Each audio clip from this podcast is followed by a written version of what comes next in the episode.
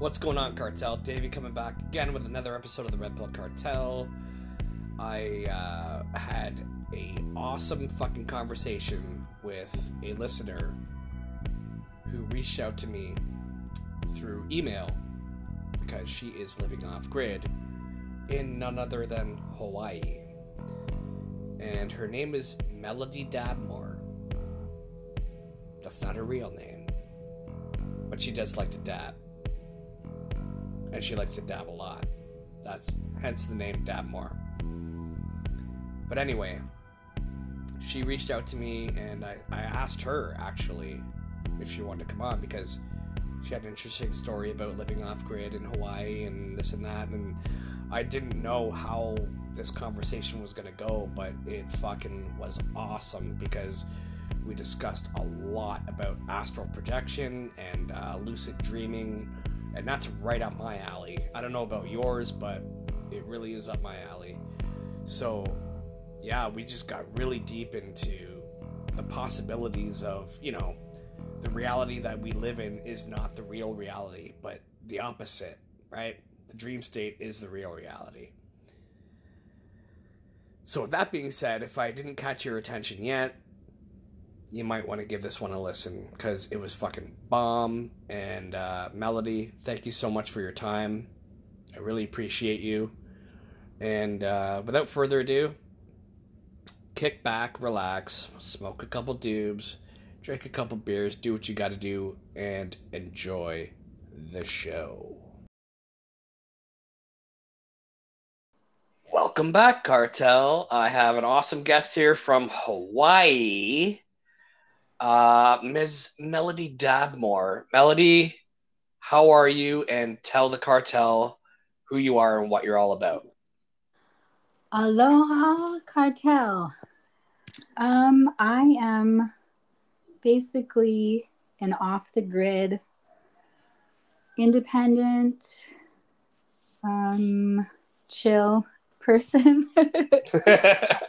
um, I like to sing. I like to bake. I love music. Um, and I love to talk about metaphysics as well. Um, yeah. It's such an amazing subject. I also am proficient in lucid dreaming. I started when I was maybe four. Okay, this is going to be awesome. Yeah, and then I I, can tell you started astrally projecting when I was nine from this Shit. Weird book I got. Yeah, so the astral projection thing is wild. I would glean information that I had no business knowing, and people would be like, How did you know that? and get spooked by me. But that's just one aspect of me. But then, um, yeah, what else about me? Well, we can we can just uh I can start off by asking you what brought you to Hawaii and where were you before that? Okay, that's a great question. Um, before Hawaii, I was kind of roaming around the United States for three years. I was between New Orleans and Florida and Michigan, and I was cruising around with people, and you know, I was like touring with the dead before they, you know, stopped touring before Jerry died. what Yeah, yeah. Yeah, and then um I just, you know, I met some people and I became close friends with someone that had he was born in the Seven Valleys here. So I had been talking about the way that I wanted to live like, you know, I'd never heard of anyone living that way, but I was like, I just want to be free and not this, this, and this. And he said, You should go to the Big Island. That's where I was born. That people live like that there. So I was curious about it from then on. And um, I was in New Orleans and it was cold there. And I was like, There's nowhere's warm enough here for me. Maybe I will go to Hawaii. So I, this is kind of a wild story, but a few years before that, on a trip to the library with my friend, I was just killing time and I was looking up communities and I found one that a vegan community um, in Hawaii and I had written it down in this little notebook and I hadn't paid attention to it for a few years, but I had it with me on my travels and I was living in New Orleans at the time. And I um I opened this notebook and I was looking I saw this community. It was called Dance Hawaii. And I'm like, I'm going to call this number. So I called it. And the guy I was talking to said, Well, this is, you know, we don't have a community anymore. It's been disbanded, but I have a friend with a, a hostel here. Let me give you his number. So he gave me this guy's number. And, and someone answered the phone and he was all jolly and stuff. And I was like talking to him about, you know, like New Orleans and how I wanted to be warmer. And he's like, Oh, I was in New Orleans recently. I was like, Oh, wow, you know. It's pretty um, rainy there, isn't it? Yeah, it's it, the winters aren't nice, and I just wanted somewhere nice for winter, you know. So, um, he was talking to me, and he's like, "You sound familiar," and I'm like, "Okay, yeah, whatever. I don't know anyone from Hawaii." And he's like, "No, you really do," and I'm like, "Okay, whatever." And he's like, "Are you the girl that tried to help me find my friend?" And I was like, "Wait, what?" He's like, "No, are you the?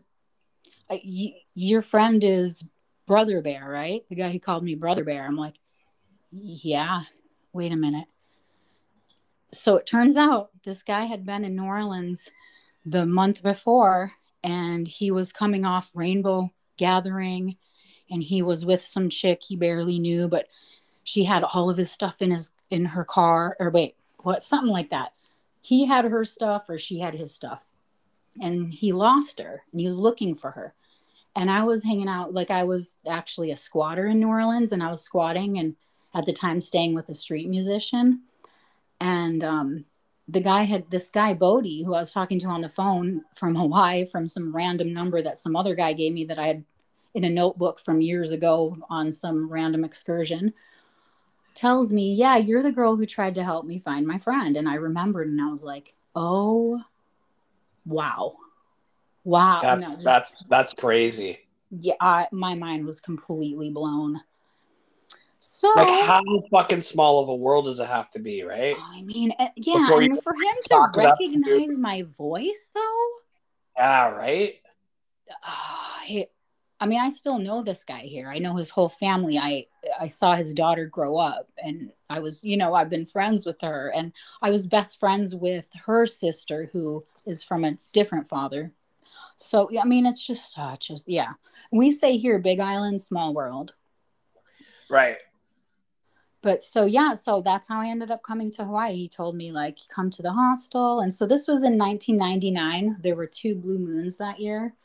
So i came during the i came so i was here during the first blue moon of that year of 99 wow. Yeah. That's pretty wild and you're there ever since and you're off grid. Uh you have animals I have a rooster. And, you know, he just wandered into my yard one day and he was really hungry. I just happened to have a five gallon bucket of chicken feed that I had for my other chicken, but she had died a few years ago. But I still had the feed. So I just started feeding him and now he lives here. He just does his own thing and I feed him. you call him Butters. Butters, yeah. That's hilarious. He's so sweet. Yeah, so I'm pretty hardcore off the grid kind of person. Like, um, we don't have any services here. We don't have garbage pickup. Nobody has um, county water. Everyone has rain catchment water, um, except for in one subdivision down by the village. Other and apparently, that, from what I've heard, you're not allowed to collect rainwater in the U.S. There, I think there's some states where you can, and other states where you cannot. Like, how fucked up is that? I mean, it's you know, and it's the same as when they're trying to stop people from having gardens. It's like really, you know, there's an or ordinance drink or drink uh, raw milk. Right, anything like that is just yeah. We have a community here. There, it's a raw food community, and they eat everything raw, including the animals. I mean, they will make blood pudding. They eat the eyeballs. I mean, they're intense. Oh, yeah, I'm like, no thanks, but yeah. Pass on that. you know, I've, like, I've, like blood pudding, like from a cow.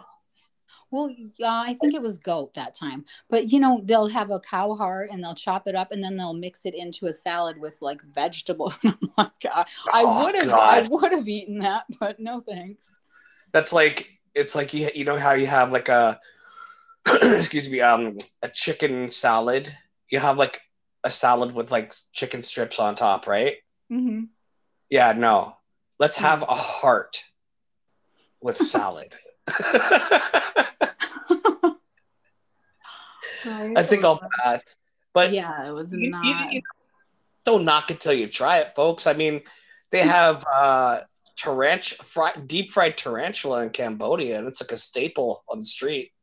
Right? I mean, all those kind of concoctions. I always end up watching them on um, that Survivor show. They make them eat those weird things. Right. Oh God, no! But was doing on Fear Factor, right? He was like making people eat like fucking, I don't know, beetles and shit like that. I was like, oh, thanks.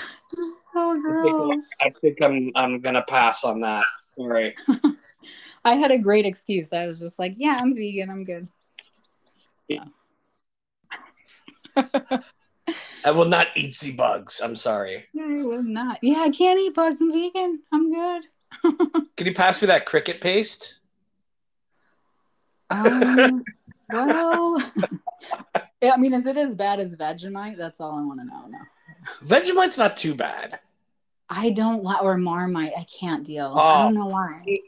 Marmite and butter on toast is actually pretty good. Is it? Yeah. I guess it's kind of like me putting miso on toast. the yeast extract, right? The what? Uh, Marmite's just a yeast extract, right? Right. Yeah. I don't know. I tried it though, and I was super grossed out. I think it was too salty or something. That's what it is. It's like super salty, but you just put like put butter on my toast because my ex girlfriend she would have she'd buy Marmite all the time. It was like she grew up with it, right? So I'd be like, Um, she's like, try it, try it. I'm like, okay. So I just put butter on my toast and then just a little bit of Marmite and then you spread it all over, and then it's pretty good. I like it. huh. Well, do you put beans on toast? No. Okay. Okay. what, kind of, what kind of bean? Huh? What kind of beans? Well, I don't know. I mean, don't they just in England they put like just bean like you know like aren't they like pinto beans with some kind of tomatoey sauce or something? Oh, like, kind of like uh, pork and beans kind of thing. yeah, on toast. I've always wanted to try it, but it it- looks I've had it. It's not bad. no, it I don't know. It looks like it might be good actually, just because I'm a bean. I love beans so. Probably Mm. shit up a storm though. well, if they cook them properly, then hopefully not. I'll just a little tip about beans for everyone. If you make beans from scratch, do the quick soak method where you boil them for three minutes and then you let them sit for three hours and then drain the water and then cook them. And it takes away 80% of the indigestible. I'm not sure what it, what it is. Something indigestible that The causes stuff, the, the stuff that makes you fart. Yeah, the gas Yeah, stuff yeah. Makes it go away. So three hou- uh, three minutes boil, three hours sit, dump water. Simple. There you go. So, so what are your? What's like your daily? Do you have like a daily routine, or are you just kind of like off grid kind of thing? um. Well, because right now I'm in I'm I'm in the end stages of a total remodel, so it's been different now. But usually, I'm pretty chill. I'm a lady of leisure, definitely. Um, when I wake up, I like to just read. I read like a fiend. Like I think I've already read ten books this month. Wow. or maybe nine. Something And is it all educational stuff, or No, it's all fiction. really? uh huh. I'm just I inhale them books. That's hilarious. When I was working security for about uh, five years on and off, I read a lot, and it was all fiction. yeah, because it's just like it's better than watching a movie. so how did you? Okay, so you had your first astral projection experience at age of the age of nine.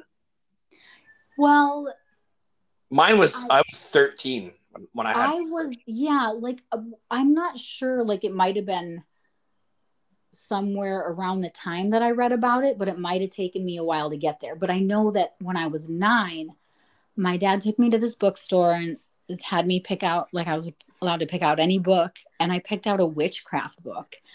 and I got it home and I was going through the chapters and there you know the first one was something about feeling energy with my hand on my other hand. I did none of the chapters jibed with me except the one about astral projection and I was Okay. like wait this sounds good. So I read the chapter over and over and over again and then I returned the book cuz I was like I don't need this book and I got a different book. So when I started reading about it I was 9. I'm not sure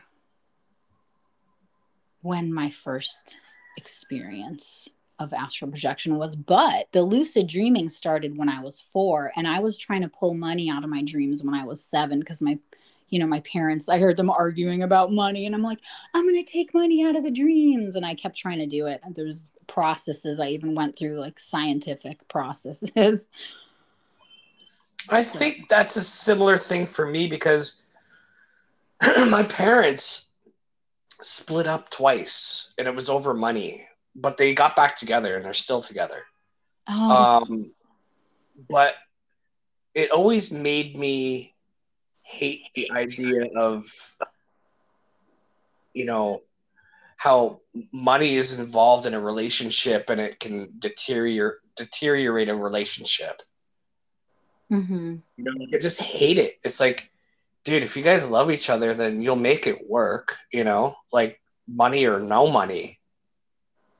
And my dad even my dad even told me yesterday, like, when your mother and I got together, we were both broke, and Right, then they split up because of money. you know, it's like yeah. fuck. Like it drives me nuts. I hate, I just hate materialism. I hate the love of money. I like, I don't love money. Like I can get by on very minimal shit, you know? Right. And I do too. Like I do get by on so little that it kind of blows people's minds when they find out like what the deal is here. Yeah. It's like, you don't need, you don't need a lot of stuff to be happy. I mean, it's just a void filler. right. It's I mean, not, it's nothing. that- they that's call gonna- them you're not going to take all this shit with you when you die. right. They call them possessions for a reason, I feel like. Yeah. Like what's possessing who? Like I'm not sure. Right. You know, I and I can feel the burden of my shed with all the stuff in it that I have to go through in the next few months. You know, it's just and I'll feel so light when I go through it and decide Purge. what to keep. Yes. And Yeah. throw some away and give some away and let people use what I'm not using and Yeah. that feels good. It definitely does. Yeah. So how far are you now? Uh, I hate to ask this question, but uh, what's your age? I am Gen X. Gen X. Let's just leave it there. Okay. So Huh? how? Okay. So how far into the astral have you gone? Because I never get very far because I always get freaked out. Um, when I was younger, I encountered so many creepy things, and I know because it's kind of like a Ouija board, like where we're open to anything on those planes. Um, to the point of where, like, you know, I, I just started learning to kind of like fight or flight with all the weird things that were going on in the astrals um i've been to crazy places like there was some kind of i can't call it a pyramid because it didn't look like a pyramid it was more like an opening that was shaped like a triangle and Hmm. there was like golden light in it and i zoomed into it um i've had a lot of crazy astral experiences there was one where. Um, go, go like, please go into detail because I love hearing these stories. this one's a little bit wild is like i went okay so i had lived in a community and there was you know a bunch of college students and me and we were it was kind of like you know just like a fun little college pad. Um, but everyone was really metaphysical and cool. So it was like you know more. So um, one time this girl came over and for some reason she had had some kind of like emotional meltdown and she was crying and something like that. She just she was really upset and everyone was you know around her. And then i was on a whole different journey and i waited till everyone was gone and i was go- going on a vision quest. So i did like an intentional astral projection and um, i prepared for it. I'm not sure how maybe holding crystals or something. Um, I lie down and I, it's almost like I fell asleep, but I wasn't asleep. Um, no hypnagogic came like when I fall asleep. There's the hypnagogic, like the train of the jerk, um, the picture. Well, the train of pictures, you know. Okay. Like yeah. Yeah. So I didn't experience that. So I knew I wasn't asleep. Um, and what started happening was I was going into this really, really like into a pitch black space. And to go further, I had to agree to leave things behind. So I was asked to leave behind. First, they said, um, if you go, it, there it wasn't words. It, no one was saying, if you go any further, this and that. There were no words. It was more just of a, like a knowing. Like I, I knew, like, you know, something was saying, if you want to go further, you have to agree let, to let, let go, go, of your let go of your memories of your life. Can you let go of your memories of your life right now? And you, you let go, so you're gonna have no memory of your life. I said, okay, I'll, I'll let kind of like I let go. Die. Well, it's this. It's intense because yeah, like it's intense because it is. It's it's going. Com- I didn't know at the time, but I was going into the void. So I was asked to shed my memories of my life and I said, Yes, I'll do that. They said, Okay, now will you shed your name, your memory of your name? You're not going to have a name or any memories. And I said, Yes. And then I kept going further into this darkness until I forgot who I was. And then I was nothing. And I was just in this pitch blackness. And I, then I was the blackness because I was nothing. I let go of it all. I didn't know that I was, let alone who I was or what I was, because I didn't exist in this place. That wasn't a place, it was the void. It was just the, part of like the consciousness of everything. Well, not yet, not yet. So we're going deeper. So we think the void is the end all be all. It's not, there's something beyond it. So when we go to the void, it's nothing. This is the unbeing from which all being is born. So we go from the unknown to the unknowable. What I felt like happened as I became this blackness, this darkness, this emptiness, as I was nothing, all of a sudden I was cast out into what I could only describe as space because I've never seen anything like it except for, you know, in the sky. Right. Um, or what we see in the movies and shit. Yeah, because all of a sudden, and this is wild, I could see all ways, I can see everywhere at the same time. And everywhere I looked were helixes. There were helixes of stars, and I was one of the stars, and all of the helixes could see all ways at the same time. Like like DNA helixes? Well, it's no, no it's hard to describe. Like that's the only words I have to describe it. But it was almost like every way I looked, there was stars going on forever and they were perfectly organized to almost seem to spiral away from me. Okay, yeah. But but I can but I knew in that space that they like every every orb or whatever we were could have see always at the same time. Okay so and and then i realized that this is the essence of our being and i was in the essence of my being. And it was some kind of light in a in darkness and then there was so many other and it, uh, you know i realized that every single being was one of those orbs. Like every single being in what way, shape, or form. Like on Earth, like every human incarnation.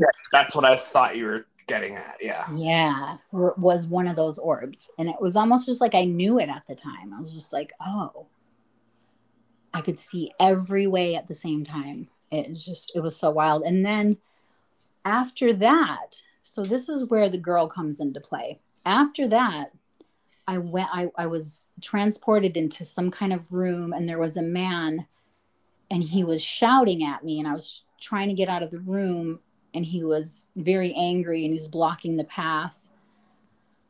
And then another man came down and he had some kind of paper in his hand for me to sign and he made the mean guy go away and then I signed the paper.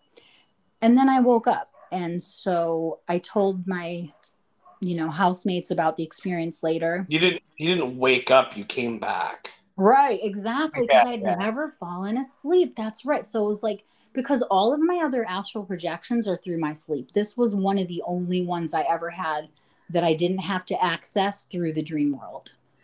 I had my last one was just like that. I was not asleep. I was perfectly coherent, but at the same time, I went into the astral and I saw this dome. It was like a dome and it was all blue and there were stars there. And I could hear disembodied voices talking all around me. And when I came back, I could still hear the voices, but they were echoing away further and further. It's pretty wild. Yeah. Yeah. The disembodied voices is so common. Like sometimes if I'm just drifting off, I'll hear these conversations. It's like other almost- people are talking in the astral, and you can't Mhm. quite connect with them, but you can definitely hear them. Right. And I mean, it could be somewhere around here where their thoughts are, uh, they're floating like a mist on the astral realm, and I'm tapping into that. Have you ever seen the X Men movies, like the first couple or whatever? I think I did see the first few. What it, what my last one reminded me of is when Professor X goes into that little that dome room or whatever, and he puts the helmet on, and he can see everybody on the planet, and he Oh, can like wild. tap into like other like certain people, right? That's what it felt like for me. Yeah, wow. room area and I could like hear people talking. And I'm like floating there and I couldn't really move or anything, but I could hear people talking. It was wild. Mhm. Oh, that's wild. Yeah. That that's similar to mine because you saw the little like orbs or whatever. I just saw like it was everything was like it didn't look like it looked like space or what we know what's or what we Think or of us. think of space is, right. but it was it was kind of like blue. It was all blue with stars. It wasn't black with stars. Okay. Yeah, so it was like blue and then like stars everywhere and then disembodied voices and that's all I caught. I didn't see anything except for just me floating there and then stars all around me and then the voices. It was pretty wild. Yeah, that's wild. Oh, so I didn't tell the end of the story. So Yeah, So yeah, I sorry, I cut you I off. no, no, it's perfect because it's a flow of conversation. I love it. so, um, so basically, I was telling them what you know about this entire, you know, what I just told you, how, how I spun out into the void and then into the universe as as I know it, and how we were all these orbs, and I could see every way at the same time. And then I said I was in this room and about the signing, the paper, and the weird guy, and oh, the beginning. Okay, so the beginning of my projection, I was on the kitchen, I was standing on the kitchen floor and I started spinning and I went into the floor. So that's how it began. And that's where the girl, that's where the girl fell down crying. So when I told them that, and then I told them the end about where I was in the room and there was the mean guy, they were like, wait, the girl who was here the other day, she was having a problem because her stepdad was really abusive and her dad was coming to um like have her legally put in his care. Hmm. So I had tapped into that energy in the house. Wow. Yeah, that's the that was the wild part for me. I was like, okay, wait, that wasn't just, you know, that was really intense. Yeah, that's pretty fucking wild, dude. Like, uh, I can't really. And this this last one that you had, that this moment that you had, you said you pretty much like were able to just ask for project at will. Are you still able to do that? Yeah, I mean, like if I decide to intentionally astral astral project, Yeah. yeah, I can do that. But I don't. I don't know. It's weird because it it's been so long that it's. I just kind of see where I naturally want to go. Do you do you Um, get the same so when I astral project, I I'm kind of like half in sleep, half out. And then so I'm able to still be uh, conscious of what's happening. And then I start I'm, I, it's funny because my brain's just like fuck it, just astral project. And then I my body starts vibrating like rapidly. Yeah, and you And feel then that like tingling you- in the back of your skull. Yeah, and then you start like closing your eyes really tightly. That's what happens to me. Like I close my eyes really tight, and I, my body starts vibrating, and then like boom, off I go. Oh yeah, like you're a rocket shooting Yeah. into the astrals.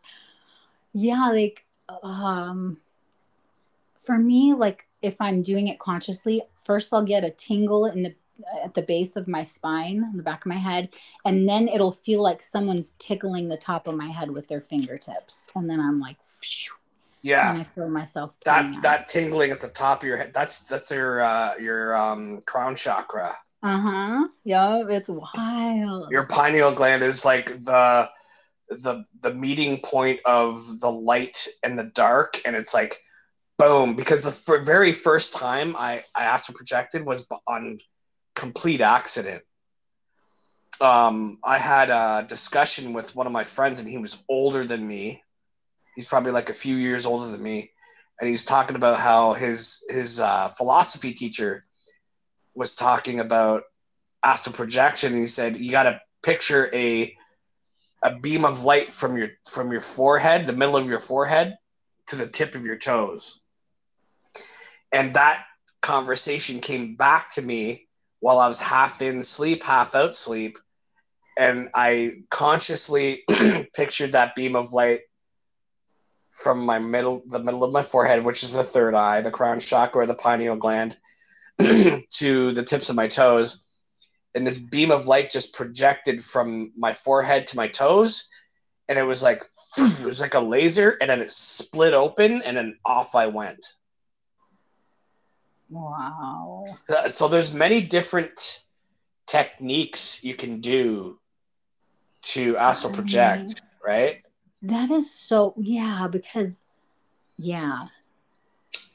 it's all in the imagination but at the same time once you astral project and like people who are listening to this right now who've never experienced this would probably think that both you and i are batshit crazy but when you experience it for yourself you know firsthand that there's nothing like it and it's a very very real experience and it's like you don't need dmt to go to the other side Exactly. That's it right there. It's like we have it within us to to travel there right. uh, without drugs or whatever you know yeah, it's it's an amazing it's an amazing thing and once you're aware of it, you'll never be unaware of it again. It's just this you know, it's this it's a heightened state of awareness. Yeah. Um basically for me like it's gotten to a point where um i There's do Butters. my like yeah butters he'll be fed soon. Um basically like my most active time is before i wake up so sometimes i'll have a second sleep in the morning sometimes i'll wake up really early sometimes before the crack of dawn and then i'll be up for a few hours maybe reading or something and then i'll go back to sleep and that's going to be my strongest astral projection time and See? there it's funny you say that too because the last one i had with the dome and the blue the blue and the stars Mhm. was when i was having a midday nap Right. It's the best Yeah. time to do it. so, like, yeah, like it's almost like a different world. And the thing about that place is, like, I have regular, like, I don't know if I should call them friends because it's kind of seems odd, but regular people that I associate with, and there's different there's different like s- scenarios and scenes and places that I re go that I go to. You know, I maybe I haven't been to this certain place in years or some city, and it's very familiar to me because I've been there before years ago. Uh, there's just different reoccurring places and and people but the people i can't see them that because they're they're not it's not a dream it's an astral projection so they're more just of a like of um It's almost A like a telepathic thing.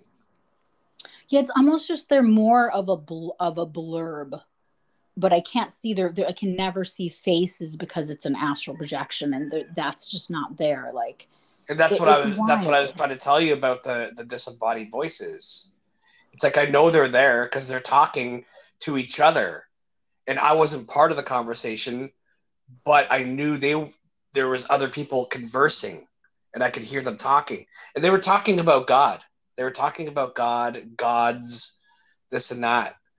And then when I when I came back into my body, I was all I heard was like them still talking, but it was echoing further and further away. And then when I when I came to, I could still fucking hear it when I came to. That was that's the part that tripped me out.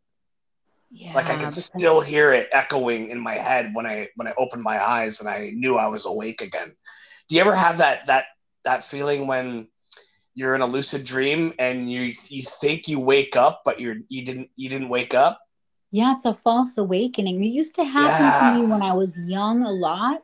And it was just probably like my psyche trying to scare the crap out of me, but it they were always scary ones. But I stopped doing it. Um, I think it happens a lot if you're sleeping on your back.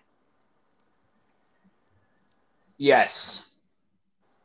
That's that's definitely a trigger to sleep paralysis. Also happens on the back, so I don't sleep on my back usually.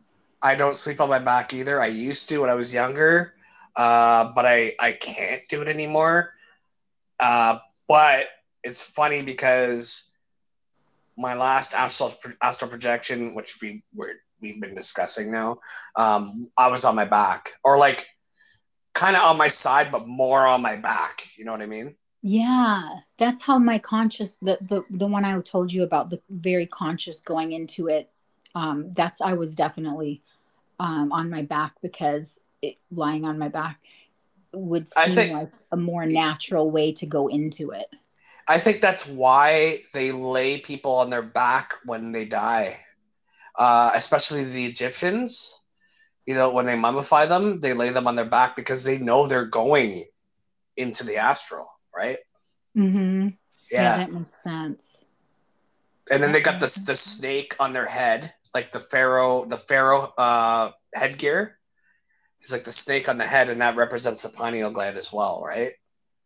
Okay. Yeah. Yeah. it's pretty fucking super- wild, man. I, I love these conversations because I can't discuss these things with other people because they haven't experienced this shit, right? Yeah, it is really wild. It is. You know, one time I went into this bookstore and I was just looking at different books, and there was someone had written a book about astral projection. And in the introduction, he said when he was a child, he had these three different kinds of dreams. And one of them was something about um something about like his mother an evil version of my of his mother and i used to have dreams when I was maybe four, Shit. five, six of an evil doppelganger of my mother. I've had that. Yeah, that is an that it's almost like it's And my- something my about mother- astral projectors that have that. And then another reoccurring dream he had that I also had was I'm sorry, were you gonna say? No, I was just saying, like, I, uh, my mother is like a saint. Like, she's the most positive person I've ever met. You know, Right. and to see inside in my dream is terrifying. Yes. Oh my goodness. Same here. Like it was the opposite of my real mom, who's, you know, very nurturing and sweet. It was a very terrifying dream. And she would always have long fingernails and she would look at me evil.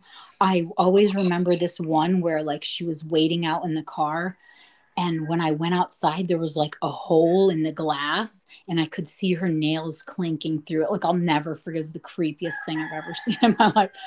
But then he also had a reoccurring dream of a situation where he, where he was propelled into the situation, and it was a reoccurring like anxiety dream, and something scary would happen. And I had the same one where I was like, um, we went to m- one of my mom's cousins' houses and they said go play downstairs in the basement and I went in the basement it was really creepy down there and I walked on this ladder and something weird happened and I would have that reoccurring dream when I was a child of being in that basement and scary things happening. So two out of the three I had the same as him. So I was like, that's really weird. And then you just said you had the the doppelganger mother dream and which that's just really Oh my goodness. and that that happened when I was in my I believe my mid 20s or early 20s. Oh wow. Yeah. Had you astrally projected before that?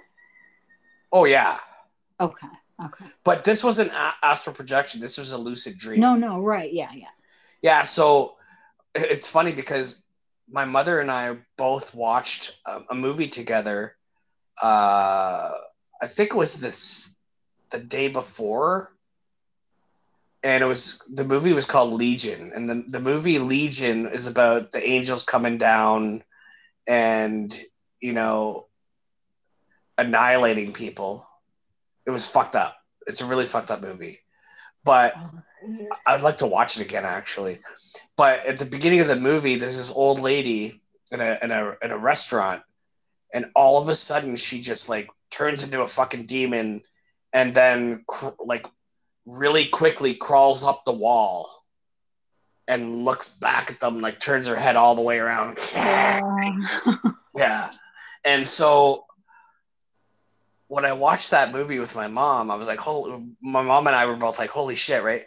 But then, so the dream that I had, very lucid, like I thought it actually happened.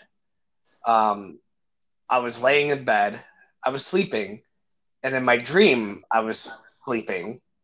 And then I opened my eyes, and my mom was like at my my bedroom door. And but it was at, like a dark shadow with eye like bright eyes. And i was and i i rubbed my eyes and i looked at it and i said mom is that you? And all of a sudden the door whipped open and just like the movie she ran into the bedroom crawled up the wall and then i woke up really quickly and i was like did that just fucking happen oh, yeah that's just traumatizing. and I I felt like a zombie for the rest of the day. Like it terrified me. Oh, that's just that's just chilling. Really. Oh, just the thought of it. Yeah, ah, those kind I of once dreams. I once kept a dream journal to like jot down um the dreams that I was having and the lucid dreams that I was having. But then I stopped because I was like, I don't need to take notes of these because these these dreams are sticking with me for the rest of my life. I'll never forget them. Yeah, you know, okay, so there's something about that. Like, exactly. I remember this one time that I had been dream journaling like crazy, and I would wonder, like, well, how come I don't remember all my dreams? And so one time I was kind of like flying back from the dream world, and I was about to wake up, and it was almost like I was, I had these dreams in my hands and I was releasing them and I was like letting them go. And then another part of me, another part of me was like, why are you letting those those go? And then this other part of me was like, oh, we don't need to remember those. Yeah. It was just that simple. Like we don't need those. We don't need we don't bring those the, back. yeah the memory the i said memories um the dreams that we have that stick with us we, d- we don't need to write them down because it's like a memory now right? It's an imprinted memory in our in our minds. Um where was i going with this? Um it's funny because just before i started recording with you I had this memory slip into my mind. And then I was like, I had to think about it. I'm like, wait, that's that's not really a memory. It was a dream that I had. Yeah, see, I get them mixed up a lot. Like sometimes I'm Yeah. not sure if I talk to some like I you know, my friend, I'm like, I thought I talked to you last week. No. Oh, really? Because we had this conversation. No, we never had that conversation. Yeah. I don't know. I just like sometimes things are just so normal that I don't know if I dreamt it or if it really Yeah. happened. You know? But I rec- I recognized it like pretty much right after. I was like, "Oh yeah, I remember this," and then I was like, "Oh no, that was a dream." yeah, right. you know, it's Uh-huh. like the the lucid dreams that we have become memories. It's because they're so vivid, right? Well, you know, the thing about our our brain, our brain does not distinguish between a dream and an actual memory. It doesn't Right. make that distinction. And so when but we do. right, so yeah, when we get up and our with our mind, we can discern. Right. Sometimes, not always. I can't always discern. Sometimes I'm just it'll be something vague, and I'm never gonna find out if it really happened or not. Right. Um, but usually, yeah, usually we can use our minds to discern, but our brain doesn't know the difference. So that's why sometimes I'll wake up and I'll be so angry at someone, and it'll take me, you know, maybe a while to get over it. And I'll have to keep saying it was just a dream. It was just a dream. It, they didn't really do that, you know? Like, Yeah. Yeah. Yeah. so, yeah, I mean, our brain, it doesn't know the difference. So, trauma is trauma, or joy is joy, or flying is flying. And flying dreams are some of my favorites, but like breathing underwater is even more fun. Oh yeah, that's great. I love It's just- flying. Yeah, flying is fun. dude i'm just like it's funny because when you're in the dream state you kind of get a little freaked out by flying but then you're like oh it's just a dream so i can go anywhere i want and then you just take off Mm-hmm. It's look down, wild. you look down and like everything's just like so vivid you're like i'm fucking flying dude you know so Yeah. and I'm gonna go here. Watch this. Boom. And you like supersonic fly away. Like it's so cool. It's it's It amazing. is. It's wild. I think Yeah. that's our higher self showing what we're capable of, but we can't really do it in our meat bag. Exactly. Because, you know, we're heavy here and we're light Yeah. there. And But the so wild thing is it can be heavy there too. There's astral planes that are so heavy that um like I can't put my hand through a wall and I'll be like, oh, this is one of those lower astral realms and you know, like, oh, I want to go to the higher ones. But you know, there's different astral realms that are more coarse, you know, and then there's ones that are lighter and they you know, I, I've heard that what people describe of as, as heaven is actually like the highest astral realm, and it's just like, you know, I'm not sure, but uh, I but I completely like completely been there. yeah, completely devoid of satanic infiltration into our minds Yeah, just And- pure light. Yeah. and like love and and bliss and Mhm. all the shit that we would love to have by doing drugs and all that shit. But it's there in a natural state. hmm And it's Right. accessible to us every single night when we dream. And for all we know, we're going there every night. For all Yeah. we know, we're touching the heavens every night. We perhaps can't bring that memory back because maybe it would be entirely too painful to live out this life knowing about that. And I do remember um, many years ago when I was in therapy for some depressive kind of stuff. Um, I was telling him that I didn't like this world because it was so heavy and everything took so long and I just wanted to lose myself in the dream world and the astrals and the lucid dreaming. And you know he told me a, a story about a patient he had that had the same thing happen to him. And he didn't really have a solution. He just said well just try to make this world as good as you can you know as- Yeah, that's- as that's all we can as you can. Yeah. And do, yeah. Um, but also knowing there is something greater when we leave our body, you know? hmm it's very What's- promising It keeps me going and it keeps me wanting to do what I do with this podcast. It's like and getting guests, awesome fucking guests on here, such as yourself. It's like Thank you.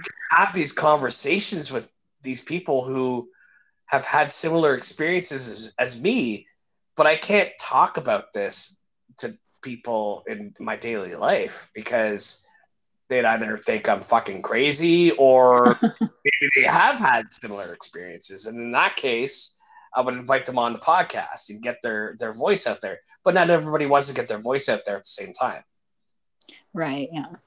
because they're too scared of being crazy, quote unquote. Right? Me, something. I lost that fear, and that's why I'm doing this show. I'm just like, fuck it. Yeah. People need to hear these conversations. So here I go.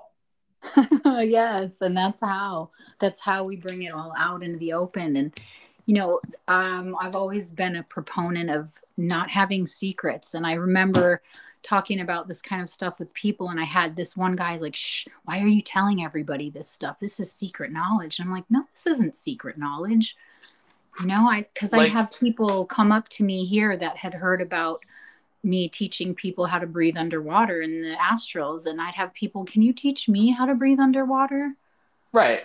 yeah i can actually It's all in the mind. But really, the mind is the vessel for the spirit.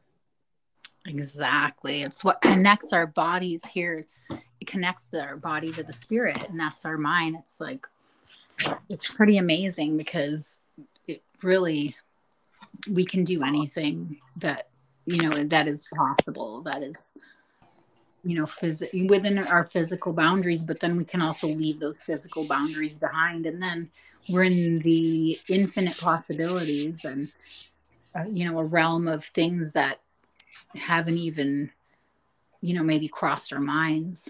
And there's there's so much to it.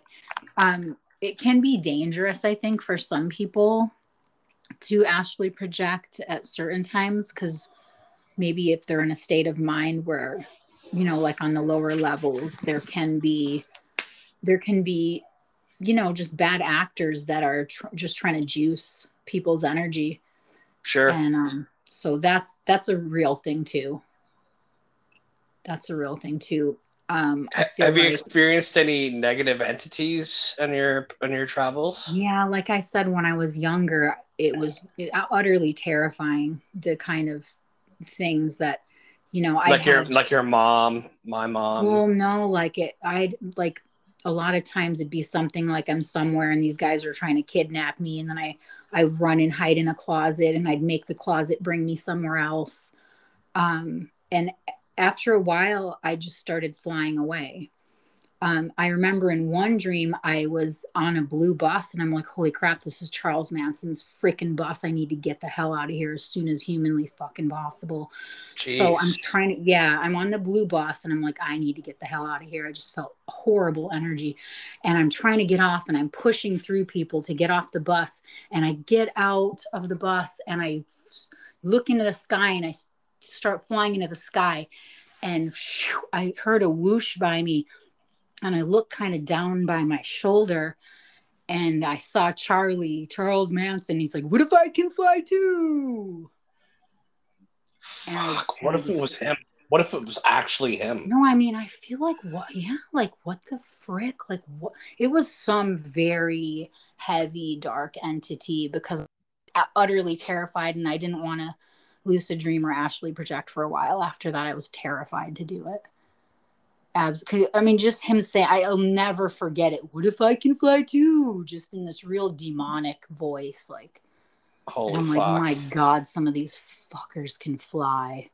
right. you know oh my goodness and well so what happened was i started learning lessons like the lesson was i can't just run away from everything and so in the dreams and the, they become like almost a lucid dream um, and then there's actual entities there which is now we've crossed into the astrals and um basically just I remember one time I tried to fly up and I ended up in these clouds. They were like pink clouds. A lot of times I'll go to clouds. I don't know. I like love clouds. But I went into these pink clouds and they were almost like intestines and then like I was kind of like hovering and kind of flying over like through kind of through these inte- weird cloudy Oh, intestine no. weird things i shoved up somebody's rectum. no it was like it was more cloudy i mean well maybe it was like something weird Like like but it was- uh it like was Lemmy just- like Lemmiwinks from South Park. oh i don't know oh, it was my uh, god the gay guys in South Park. He stuffed a hamster up his ass, and then it was like Lemmiwinks was like on an adventure trying to get out, and they were oh singing like God. singing like the Lord of the Rings songs and everything. Oh my god, it was hilarious. I mean, it was it was like some kind of weird bowelish intestine weird cloudy thing. But the this is the crazy thing. So I was hovering, and then there was this pit, and in the pit there was some kind of weird demon, but he was on all fours, and he had like no skin. It was just almost like red sinews and tendons. Right, right. Like when you see like a medical diagram of somebody who Yeah. But it was some no kind of beast on all fours, and he was trapped in the cloud, like in a little. It was almost like a Mario thing. It was so weird. Just I've had a billion crazy things like that over the years. Like, just I've encountered so many freaking beings. But I, You're now I'm at a point where like, it's, well, I'm sorry. Go ahead. I said, You're crazy, Melody. I'm crazy, crazy like a fox. so um i don't know it's just yeah astrally projecting and lucid dreaming and just it's like an adventure every time we go to sleep and that's just It is. fun. And I, I talk to people and I always ask, How are your how are your dreams? And then it's funny because nine times out of ten, people say, say i don't dream Yeah, and i'm like you do you just don't remember dude, I fucking dream every night. Well And i think everyone does dream to a capacity but i think most people that are saying that they just don't remember it because there's nothing for them to bring back and they don't want it hmm they don't want it. I don't want this. I don't want this enlightenment right now, or I don't want this burden, or I don't want this knowledge, or whatever it is that they could bring back, which is anything Yeah. really, Yeah, because everything is within. Everything that's accessible is within. yeah. All Just like the- knowledge, the all everything. Kingdom of God is is within. Exactly. Yeah. It reminds me of a of a funkadelic song. Um, he says, "Free your mind, and your ass will follow. The kingdom of heaven is within." Yeah. Yeah, that's pretty good. Good stuff. Yeah, it's pretty wild. I mean, like people don't pay attention to uh what's going on inside. That's the problem, I think. And the thing is, like, people are always looking to the external to find who God is. Or, you know, they go to church on Sundays and they look to the external. But you have to look within. Exactly, because there's nothing that is without us. You know, like Right. It's all within us. Like when basically, if we think that there's something that's outside of us that's more powerful uh, than us, then that's disempowering. But Yeah. we all know that we have that light within us, within our proverbial hearts, and that we are all a, all a piece of that light, that's kind of how I think of it. Like I feel like we're kind of like how I was in the sky. I was this like I was a star in the sky, and we're all stars, and we put all the stars together. It's like a giant, you know, like um, ball of light, and that's what I think of as Godhead. Like everyone puts their their you know their spirit together, and all the spirits together make a soul. And I feel I feel like that's what God is, and we're we're in touch with that collective soul. I, that's ex- that's another good band that I really like is Collective Soul. yeah, exactly. Ah, Heaven In hot- shine oh my god. Whoa. Fuck. Collective Soul. I was listening to in high school, and there's another Indian kid that loved them. Too. No, he's he was a he's a Chinese kid, and he loved Collective Soul, and he him and I would like talk about them, and it's it's just that's such a great fucking band name. I know Just- it really is. collective soul because that's what we are. We are collective and we are all a part of the creator and creation and like wrap your fucking mind around that shit, you know? Exactly. Wrap your mind around that. We are all a fragment of God. God is us experiencing itself. In human form. Exactly. Yeah, yeah. And I It hate really saying that. Like, I hate saying that sometimes because people will people will be like, "Oh, what? So you think you're Jesus?" I'm like, dude, we're all fucking Christ, man. If we're we're, we're all Christ, we're all God experiencing God.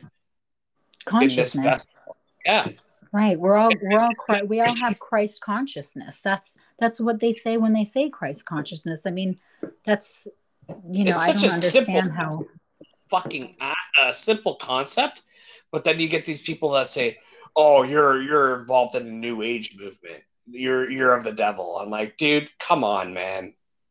But that's the thing too is like even the old religions say that God, you know, God is a part of us and we're created from him or you know, and I don't think of God as a him or her. I um I it's divine masculine, divine feminine, just like the Baphomet.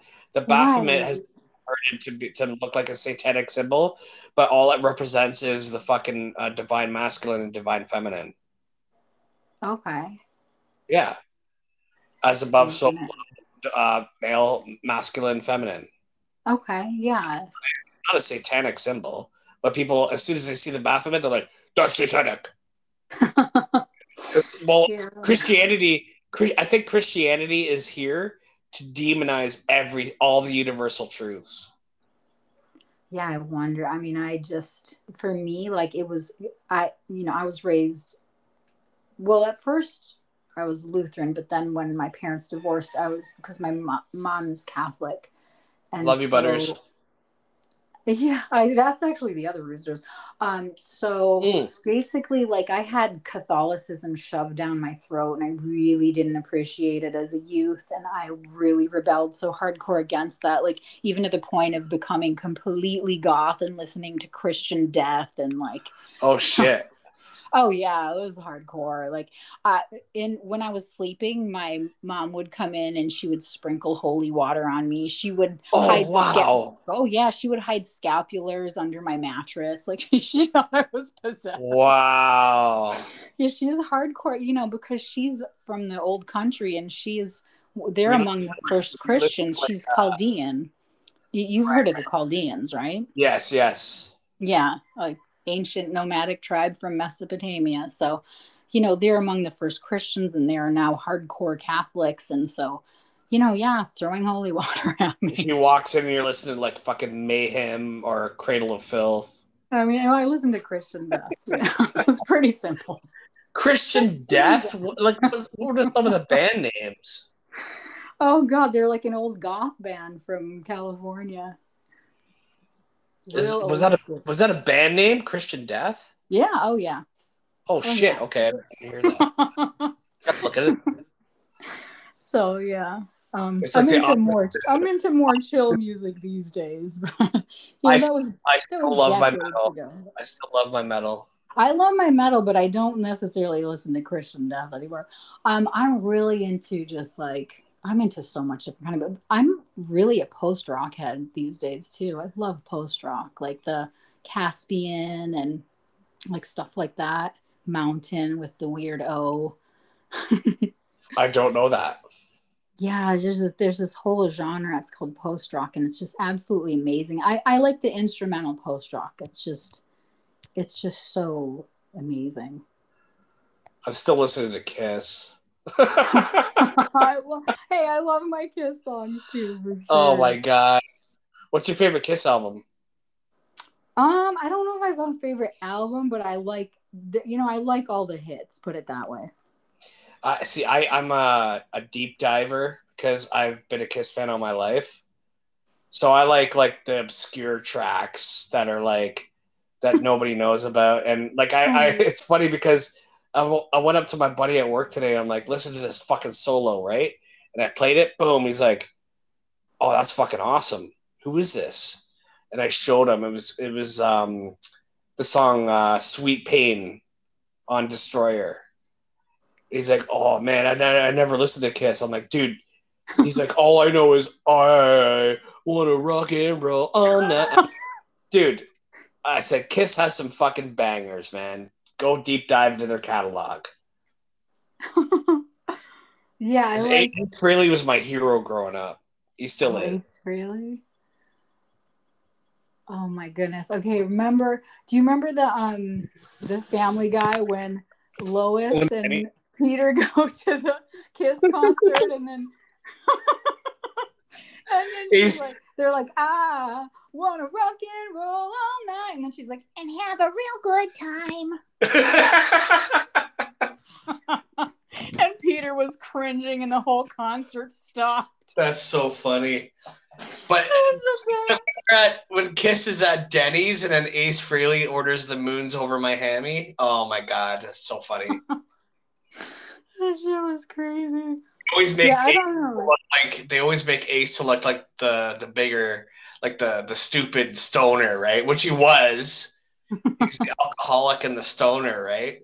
And that's why they kicked him out of the well, they kicked him out of the band because he wanted to go more metal or like hard rock, and they were doing like um, Unmasked and Dynasty, and then he started getting out of what they wanted to do, like the direction they were going in, right? So,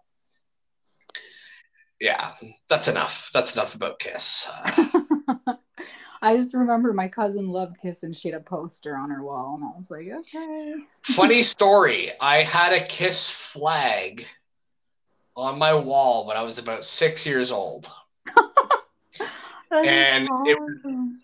I I woke up in the middle of the night. I still don't know to this day if it was a dream, a lucid dream, or I was imagining things. But I opened my eyes and I looked at that that flag, and Ace Frehley winked at me,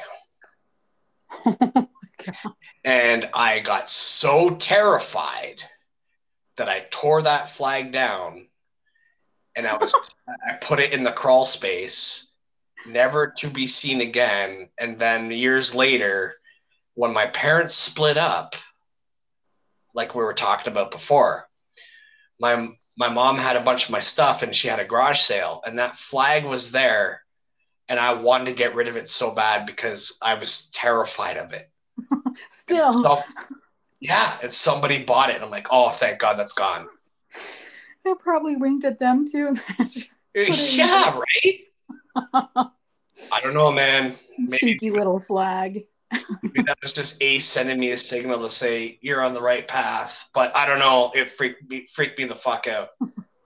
Yeah, that would have been freaky. I remember waking up one night uh, in the middle of the night, and I was about seven years old or so, six or seven, and we had a stereo in our living room, and we had four speakers in all corners of the, the living room. And I woke up in the middle of the night, and I heard static coming out of the stereo. All speakers. And I, it was the middle of the night probably like two three in the morning. And i'm shivering and i'm walking towards the stereo. And i ran up to it and i turned it off. But i i don't know if that was a lucid dream or if that actually happened still to this day Yeah, that's wild. See stuff like that. It looks like you'll never know. That's attic becoming a, like maybe my parents left it on or whatever but it freaked me out that is wild. I used to have um oh, I have a really weird fear about uh records skipping. Like vinyl Hmm. records. Uh did, if I did you see a horror movie or something? not that I'm aware of, but like every time I hear like a record skipping, I would I would have to go run up to the record player and flick the needle off right away because it would terrify me. Oh wow! Like Really as soon weird. as it as soon as it ended. No, it'd be skipping. Like you know, like when like say like let's take Oh, like when? Yeah. Okay. yeah like blood, blood, blood, Well, they do that in a lot of horror movies. yeah You know. Well, You know what? You know what I noticed about movies too. Like, uh, so many movies begin with some kind of a journey. I mean, I notice most movies begin with some kind of a journey. They're going in a, in the car somewhere. They're going. Usually, they're going in a car somewhere. So to me, it's almost okay. We're we're watching a movie and they're taking us somewhere and they're saying, okay, you were here, you were in your living room, but come with us. Get in the car. Get on the plane. Get on the train. We're going somewhere and then they take us there so it's almost like we're experiencing this change with the the actors in the movie so Right. here we are we're going on a journey now we're at this house and now the movie's beginning this if you notice now you'll never you'll never not notice it again how many movies start with a journey going somewhere. Right. And it's almost like like in a dream too like we're going somewhere. It's always a Different of journey. this whole thing is a journey everything. Mhm. right? Yeah it's wild. And it, like I, I love it honestly. Like as robotic as my daily life can be i could still go to my dream state and be like oh man this is fucking awesome. Mm-hmm. like i don't second don't sleep have- is so i don't have nightmares. Yeah i don't either anymore. I mean, even even like the once most in a blue moon once in a blue moon but it's this weird thing like okay out of this weird it was supposed to be a nightmare and i know they were supposed to scare the crap out of me but i was just frustrated but it was in my old childhood home and there it was in nighttime and there was this little buggy and this little tricycle in the kitchen and they kept going like not not both of them but the tricycle kept going around it through the hallway and coming back the other side of the kitchen at me and there's no one on it and it freaked me out and i stopped it and there was something like clipped to it i don't remember and i took it off and it freaked me out but i was like you know stop trying to scare me. Like this is dumb with the tricycle. And i stopped it and then it came around again. And i'm like oh we just stop. Like i'm not scared. This isn't scaring me. And that's Yeah. kind of how i respond to this stuff at the at this point. I'm like it's not scary. It's stupid. Stop sending a tricycle at me with a buggy. I'm not scared. Yeah.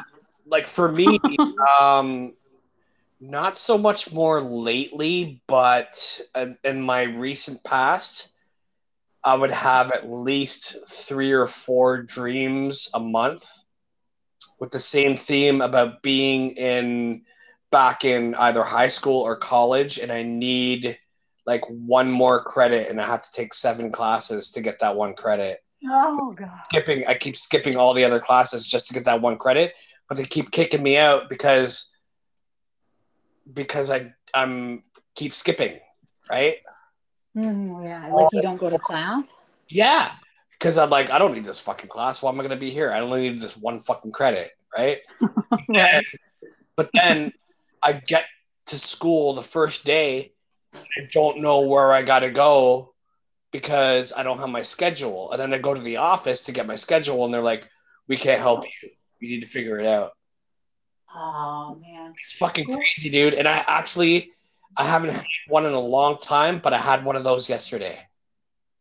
oh the school dream Yeah, those are anxiety dreams those are anxiety dreams school dreams are always anxiety dreams yeah. It's like, for me yeah, it's like, I I end up in this in this class where nobody knows who I am, but I'm there, and I'm the oldest car- guy in the in the fucking class. oh, no. It's it's crazy. I, don't- I don't understand why I keep having these dreams. And then I, I look at my schedule. I'm like, oh, I got family studies. Fuck, I don't need that. I'm gonna skip that. I'm gonna go to uh, uh, drafting class. I don't know what the fuck drafting is. I don't need that, so I'm gonna skip that too. oh that's wild It- it's crazy. It's like so much, man. And then you wake up and you're like you feel like oh i have to do this homework. And you're like what homework? Wait that was just a mm-hmm. that was just a frustrating dream. Yeah. Yeah And now we have this whole AI thing, right? And like, I feel like is what I is what I'm doing right now by doing this podcast and taking the time to to get my voice out there. Is this is this a good thing or am I in the metaverse? Because I don't really want to be in the metaverse because I know it is fucking fake. I, I know it's not part of God, you know. But at the same time, I need people to get. Uh, I need people to hear uh, these conversations, right? Right. So, am I, am I pulling people into the metaverse? Am I living in the metaverse? Uh, I don't know, man. It's it's so fucking strange right now. These times are so wild. You know what? That rem- what you just said reminds me of something that Bob Marley said in an interview. And um, they were interviewing him. They were talking about like him using electric equipment and guitars, and and they said, "Well, you say that um, you say Babylon is bad, but here you're using, you know, like, uh, you know, electric. You're using electric, whatever, you know, like it's not just acoustic. It's you know um, with sound systems and electricity he's saying Sure. he's saying so the interviewer says so you're using all that. So you know maybe you are using the fruits of babylon. And then bob marley says babylon has no fruits man. Wow. yeah. So, we're using this to our advantage for for the greater you know the greater Yeah, good yeah. yeah. yeah so The fact I that I'm non-materialistic, I'm I'm very spiritual. Uh, I'm using be Ba- careful of that word remember Yeah, Some right. people hate that word spiritual. It's new age, right? Um, but the Right, fact but that I'm just- using this technology to get this this out there is a good thing, I think. Absolutely. I absolutely think so because I mean, you know, we're using the resources for positive means. And for me personally, like I'm not on social media. Like I had to email you because I don't have I'm not on social media. I'm just I don't do it. I don't follow no one follows me. I'm not following anyone. Yeah. I don't have any of that. I've never had Facebook. Um, I had a Snapchat, a, a Snapchat a decade ago. I closed, you know, it's gone now. I don't even Um, understand Snapchat, to be honest. Oh, I'm sorry, not Snapchat. My bad. I have Snap. Snapchat's just nothing. I meant Instagram. I had Instagram about Oh, okay. a decade ago and I ditched it. Sorry, I misspoke. I do Snapchat's the only thing I do, and I have a couple of friends that I just like. It, it's just more like you can call people from other countries and it's free. And You're a trans man. What now? You're a trans man. that one video you sent me that was hilarious. I showed it to Oh, my yeah. My little spoofs. I love it. Well, 'cause- next guest, guys. Look at her. She's just fucking funny. you did you put that up? no, uh, no, I showed my friends at work. Oh, how awesome! Yeah, that's Yeah, pretty yeah. funny. Yeah, Snapchat's fun because you can put these funny little filters, and that's a whole nother story. But that that for my account is private on there. I just you know I have a few people that I know on there. But yeah, as far as like Instagram, it's it's been shut down for a decade. Um, I had a Twitter account that you know I shut down years ago after just things started getting crazy, and then I was on Parler. They shut that down, and um, you know after that I was just kind of like I don't really to me social and it's it's really not social media it's social networking i guess but like Yeah. for me i think it's it, it, it was more of a detriment than a than anything positive for me personally it just it, never it- was a good yeah. thing for me definitely can be because there's a lot of shit out there that um, it catches on to your own interests and it's like at the same time i don't know if my own interests are good for me or not you know and it'll, it'll show you things that you probably don't want to see at the same time like now i'm seeing a lot of uh, artificial intelligence art and oh no yeah i don't like that it freaks me out because as soon as I yeah, as soon as I see it, I'll- it's like I recognize it. I know it's not human, right? it's like And uncanny valley right when you see that's it. exactly it. I just started putting this into the collective about Uncanny Valley. I, I work with this autistic kid. God bless him. He's fucking hilarious. You wouldn't know he's autistic. but he told me about Uncanny Valley, and so I started looking into it. And I just posted something on Wikipedia from Wikipedia onto my Instagram about Uncanny Valley. And basically, what Uncanny Valley is is that you recognize something that's not human, but it's trying to disguise itself as human, and it's revolting. Like you can't, you Mhm. can't look at it and and be like, "Oh yeah, that's human." You're like, "No, fuck no, that's not human, dude." And that's creepy as shit. Right, like you just get a bad feeling, and that's uncanny. You know, I get uncanny valley a lot of times when I'll see someone who's maybe like an angry trans person. Um, Oh, I really? Get uncanny, I get uncanny valley because I'm like, that's not a dude or that's not a chick. Like, Right, right, right. you know, I don't say anything because let people do what they want. you know, Sure, as long, sure. As long as they stay out of my bathroom, I'm cool. Yeah, I mean, I, I mean the bathroom in my house, so we're good. yeah. And you don't have two. You don't have a male and female bathroom that somebody's gonna get confused about going in, right? No, it's I don't. I just don't. I don't want anyone in my bathroom. Nobody. Hey, you can go down the street to the community center. yeah, a- and whip out whatever, whip out whatever genitalia you have and take a piss. I don't care. Right, you can go in the yard. Uh, you know, whatever. Got a quarter acre here. It's pretty. You know, it's beautiful and there's trees. So, but um, yeah, it's just pretty wild. Um, so I was gonna say we were talking about the whole like oh spirituality. Okay, so I wanted to say that the original Greek definition of um, of psyche is of the spirit or soul. So psyche of the spirit or soul. So to be psychic is to be in touch with the spirit or the soul. So when we're like, oh, psychic, it, it means that you know everything I'm thinking and you know everything that's going to happen. And that's just, that's some, you know, that's some, well, what is it? Propaganda, because that's not really what psychic means at all. Psychic Right, is right. just to be in touch with our spirit and our soul. Sure. So like when the whole um you know like Katrina Hurricane Katrina happened and I used to live in New Orleans. So what had happened was okay, so it happened on a Friday. On Monday, I started having this dream and it reoccurred Monday night, Tuesday night, Wednesday night, Thursday night. Four nights in a row this dream reoccurred In the After first- after the hurricane. before the hurricane. Oh shit. Okay. And this, the wild part is, I was telling my friends about it. Like I said, I just had this dream like three nights in a row. I think I told them on Thursday.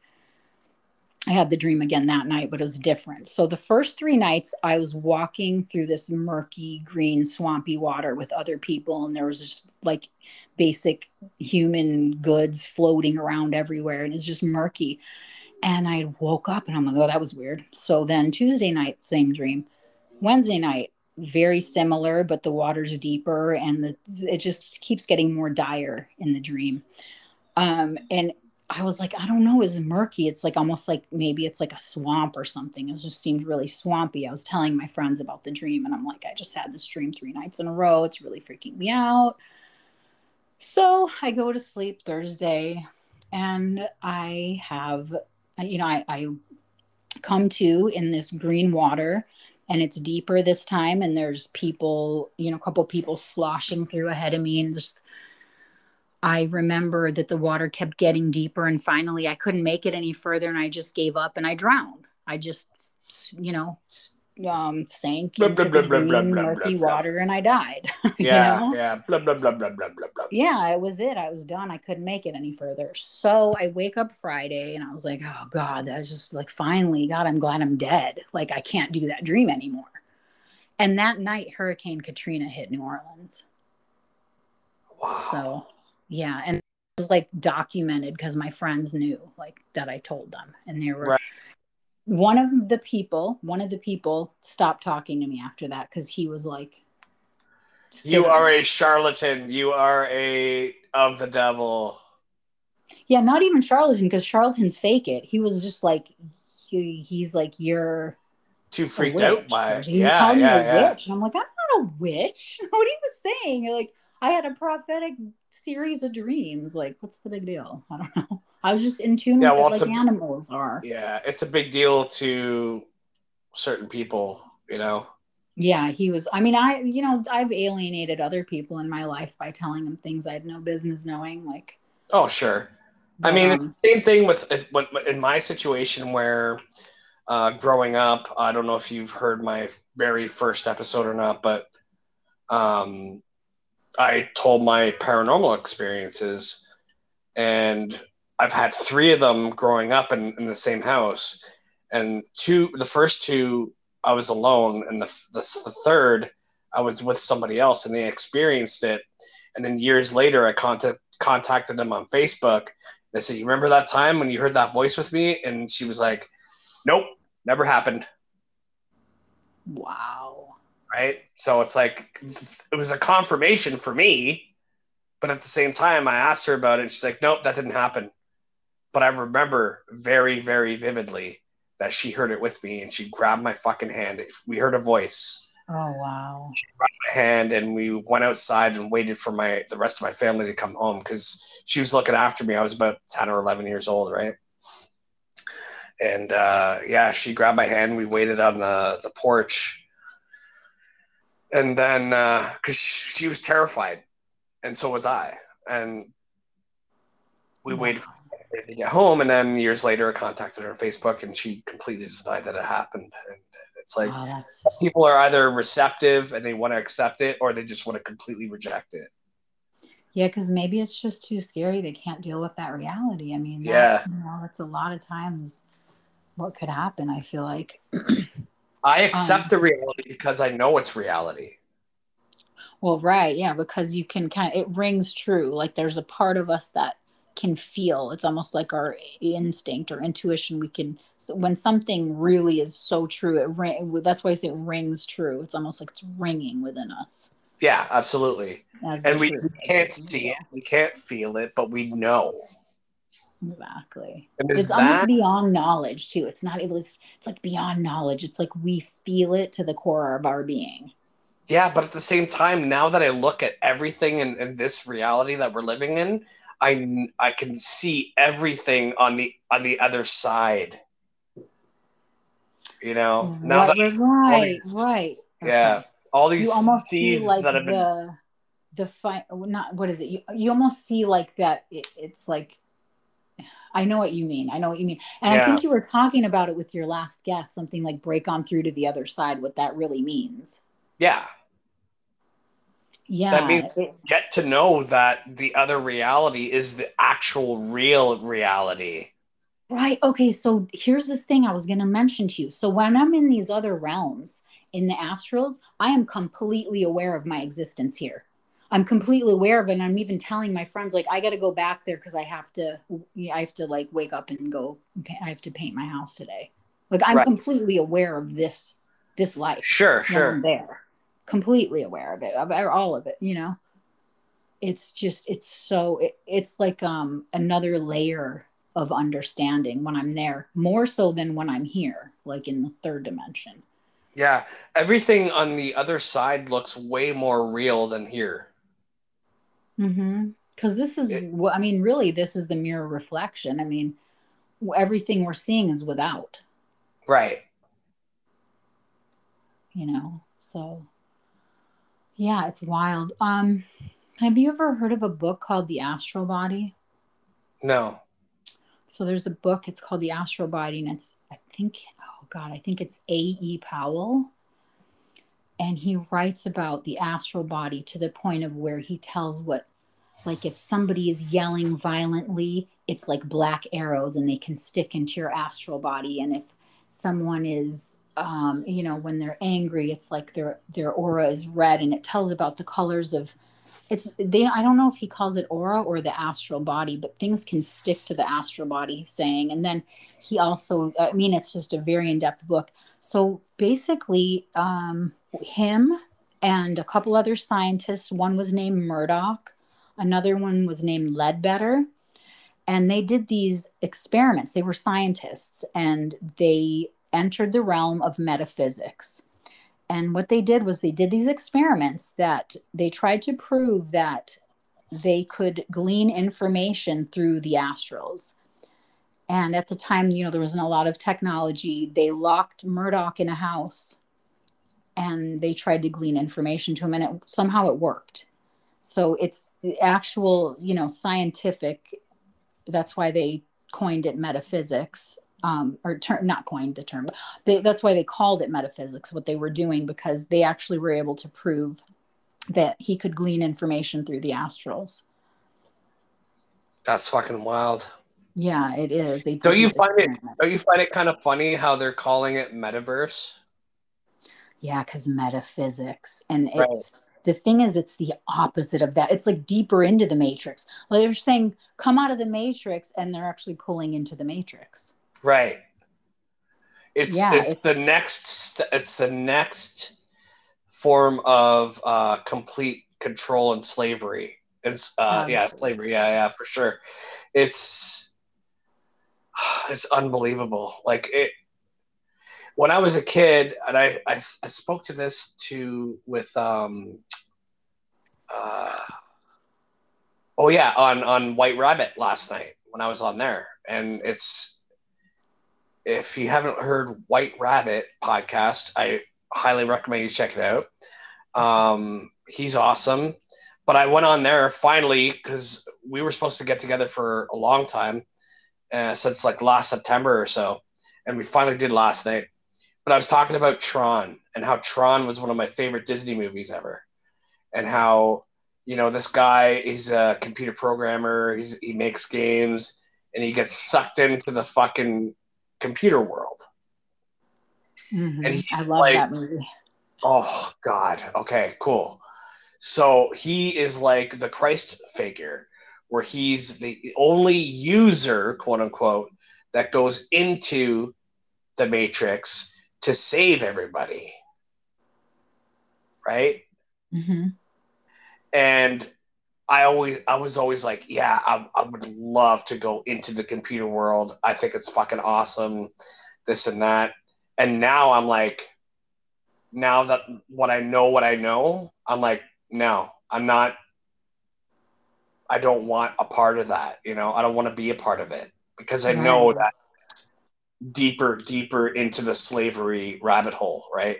Yeah, I feel like extraction is the only way to go from any of these systems that are being placed.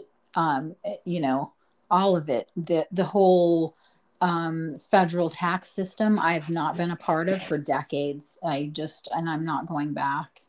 Um, I didn't even take their COVID money. They're trying to offer me COVID. money. I don't want their money. Same here. Um, they were giving us uh, the they called it the curb. Uh, it's an acronym. I don't know what it stands for, but it's like COVID relief uh, checks or whatever. And I didn't. I Mhm. didn't. You have to. You had to apply for it. The U.S. was giving it away. Right? But- they did, they couldn't give it to me because I'd been out of the system so long. They didn't know where to put it. But for me, my brother was like, "Oh, you should get it." I'm like, "No, I'm not taking any more of the fucking money. Fuck them. No. They're trying to play the fucking hero, right. you know." And I'm like, I I don't mean, want. what's the price going to be for that? You know, I don't want Right. blood money. Exactly. And it's like, how much am I going to have to fucking pay back when they ask for it back? or anything. Now that all of a sudden they did you a favor, Yeah. you know. Now, for me, all it would do is pull me back into their system because they they're gonna have me what like fill stuff out. I'm not gonna do that. I'm trying to go the other way. I'm extracting myself from their system. So I saw wanna- this. I'm yeah. gonna do the whole like you know that guy who was saying about that we're all corporations and to you know like how to get out of that. right. I'm gonna do that. Like I'm gonna start studying. I don't know for sure if I'm gonna do, but know if that's something I might want to do is like take it all back and become sovereign. Exactly. Yeah, exactly. And now they're I'm halfway there already. Melody, they're they are trying uh I've heard a podcast recently where there is a news blurb and they're saying like they're trying to label sovereign people as terrorists. oh yeah, yeah. Oh, I Yeah. heard so much about that. Yeah, and what they're doing is they're using these fake people who are calling calling themselves sovereign citizens. Well, they're not citizens at all. Mhm. um, you know, sovereignty means you're not a citizen. So basically, yeah, they're having these people who are very um, radical and who are actually just smearing the cause. Exactly. And they're And then of they're- course They're using them as a scapegoat to say that you can't be a sovereign citizen, otherwise you're a fucking terrorist. Yeah, exactly. Like if you want to be sovereign, you're going to have to fight City Hall with guns and bats. And no, no, no, not at all. You know, the guy, um, what is his name? He he's been bringing a lot of news to us lately about being sovereign. Um, what is his name? He has the um, the website. Let me see. I'm to look up sovereign. S O V E R. Do you know who I'm talking about? I think so. Is he like a black guy or like almost black? Um. Okay. No. Between- What is his name? Um. Jeez, Louise. Well, anyway. Um. Yeah, he was. Yeah, I'm so sorry. I, I had it written down and now I don't know where it is. But anyway, okay. yeah, he, he um. What is his website? Um, I think it's one stupid fuck or something like that. Oh yeah, yeah, yeah, yeah, yeah, yeah, yeah, yeah. Now you know who I'm talking I, about. yeah, I heard on another podcast. Yeah. Mm-hmm. Yeah, so he was saying all about that, and yeah, I think it was legit bat that I heard him on. I could be wrong. which one was it? Legit bat. Yeah, I I heard him on a few podcasts. Yeah, Um, let's see. but he's got a ton of information on his website. Yeah, yeah, Sovereign citizen or a sovereign human, right. Yeah, exactly. A sovereign being. and they don't want that because they want control over every fucking individual on the planet. Exactly. Exactly. Yeah, that's why we just, you know, the more I feel, I just, I call it extraction, like extract ourselves from it, all of it. I think the further out we get, the better off we'll be. You Yeah. know, the less reliant we are because I've been on solar, you know, pretty much for a few decades now and rainwater and, um, you know, I'm not reliant on any of the systems or, you know, any of that.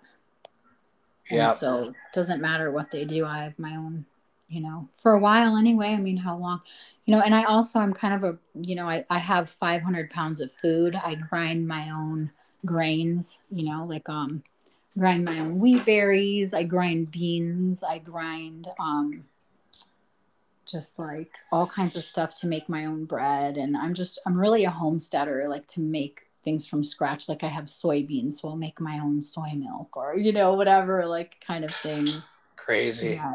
Yeah, I do. It's just all, I, you know, I've got these, um, I have a stockpile of food. So, you know, if anything had, and I love it because it's just, you know, I got great discounts on everything by buying in bulk and it, the stuff is fresher than anything in the store because it's coming from the warehouse where the stores buy from. And then it maybe will sit there for a year. So I have the, like the freshest of the fresh food and it's all delicious, organic. And I like to just do everything from scratch. It's just, I love it. It's amazing. Yeah, it's fun. I think you make a perfect wife.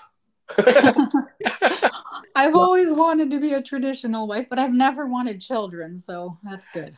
oh shit. Um, yeah. So, what do you do for uh like fun? Like, do you have like a like Oh a community? goodness. Um, yeah, I mean, I do. I have a great community of friends here. They're more like family. And our thing is like, we like to exchange like things. Like, my friends will bring me, they have farms, they'll bring me fruit and vegetables from their farms. And then in turn, like, just now I made this batch of um, muffins for my friend. And he, he had given me a rack of cooking bananas. And so i made banana maple oat chocolate chip muffins. And so i'm going to give some to him and just like that like we just kind of you know it's just, just there's such a spirit of abundance and giving here. It's, it's so beautiful. Even my neighbors like i love my neighbors and how rare is that to hear? Like yeah, I love my neighbors. In fact, the times that either of us have considered selling our houses, we tell each other, I was considering it, but then I thought, like, there's no way I'm going to get a better neighbor than you, and I don't want to leave. So, well, don't then. yeah, and then we don't, and we're here, and we love it. I, I make doggy treats for all the neighbor, you know, my neighbors' dogs, and I gave them to them for Christmas. And these treats are like, you know, I'm talking, these are like upper deck treats. They're freshly ground wheat berries and, you know, like organic peanut butter and you know flax seeds and gr- freshly ground oat flour and eh, you know ban- mashed bananas and these doggy treats I call them Barkley bites and I might like sometime market them because the great You thing about doggy treats is I don't need a commercial kitchen. So Yeah, you kind should. of one of my passions is cooking and baking. I'm just so like it's so I kind of share in my community in that way. I love cooking for people and you know, like the other day I had some muffins and I called my neighbors across the street, guys there? I'm gonna bring you some muffins. And she's like, I'm drinking coffee. I'm like, these are great with coffee. And she's like, Oh, I love these, you know. So it's just like that, all that good stuff. What else do I do for fun? Um, I really I'm so into music and I love singing and dancing. So that's a huge thing I like to do. I love I love singing. Me too. I Yeah. I sing so much. It's You know what's It's- fucking awesome? Okay, so at work they don't like that I have a Bluetooth speaker on me, right? At the same time, I keep doing it, you know, because they, they write me up and shit, right? right. I'm like, whatever, dude, you know, but the fucking customers love it so much. The uh, last week, there's this older guy, and he has this big beard like me, and he's like, he's walking. I, I walked by him, and he's like bobbing his head because I was listening to Rush, and I'm a huge Rush fan. I love Rush. Oh my god, most girls don't. Oh, how? Well, see, I'm weird. I I'm man, I like all kinds of music that I think a lot of chicks might not like. But anyway, so I'm listening to, which is one of my favorite albums, right? Mhm. I'm listening to Limelight, and this guy Mm. walked by me. I walk by him, and he's he bobs his head, and we both start singing at the exact same time, and we're both in perfect pitch. And it was the most fucking awesome moment I've had at work in so long. And then- and- stuff like that. oh my god it was so awesome and then um so i started talking to him and i'm like you're the same guy that i walked by like a couple months ago and i was listening to and we both said genesis at the same time Oh my god. yeah and he's like yeah man you're fucking awesome dude and then we are talking i'm like what's your name he's like alex i'm like i'm dave and we fucking had a like an awesome little moment there you know what i mean Oh, that's so cool bonding with people like that. Oh, it's so that. cool. Random people, you know, that's just the best fucking thing ever. Mm-hmm.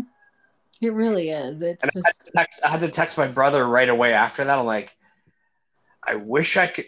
I said top ten moments I could catch on video. I, I wish I caught on video.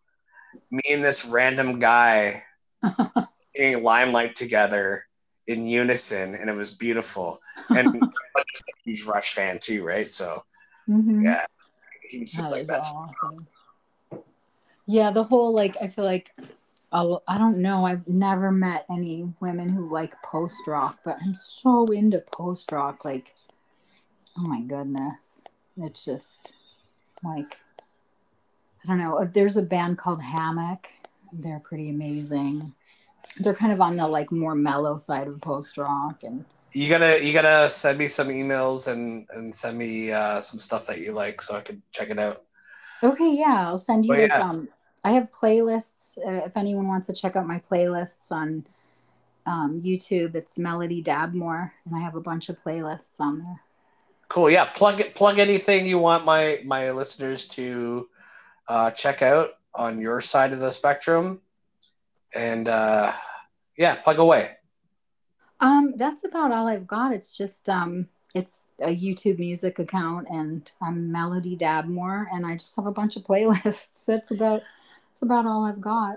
Well, because like my community is my listener base, they're all like minded, right? So if they want to contact you or communicate with you, uh, if you want to You put your email out there, it's all cool, you know. Yeah, you can um, if you want to post my email in the links under your show, Yep.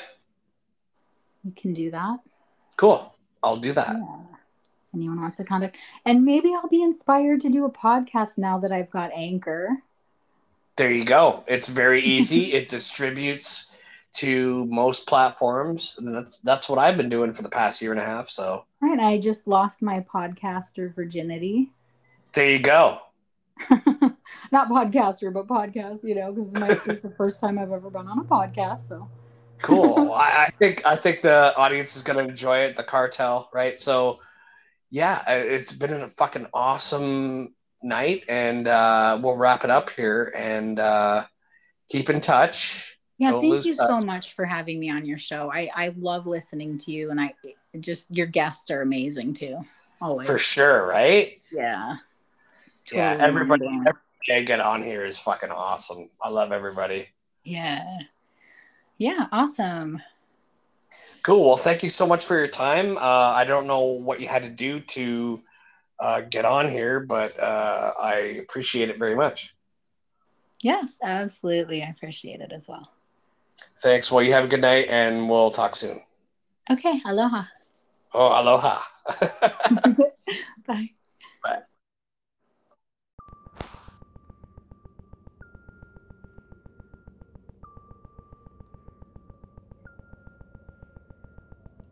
Thank you very much for once again listening to the Red Bill Cartel.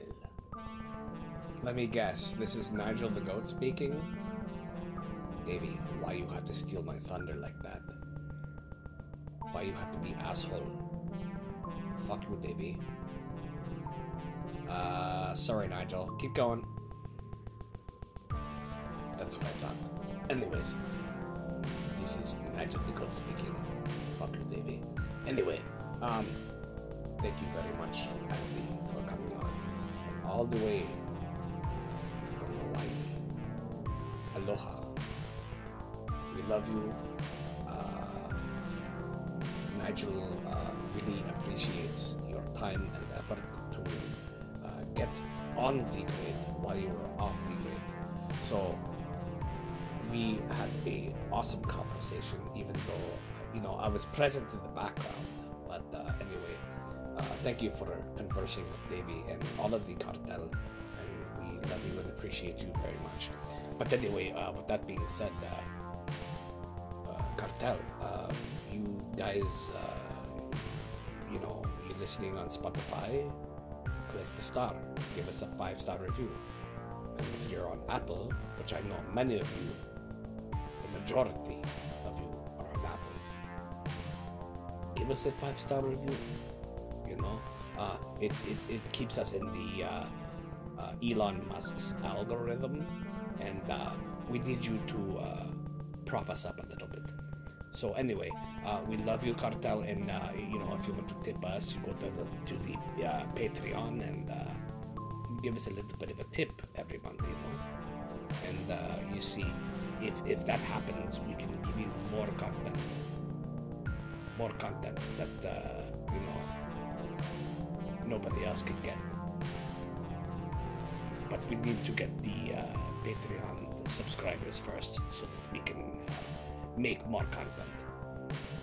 But anyway, with that being said, you know, uh, Nigel is going to sleep now, and we love you very much. And uh, until next time,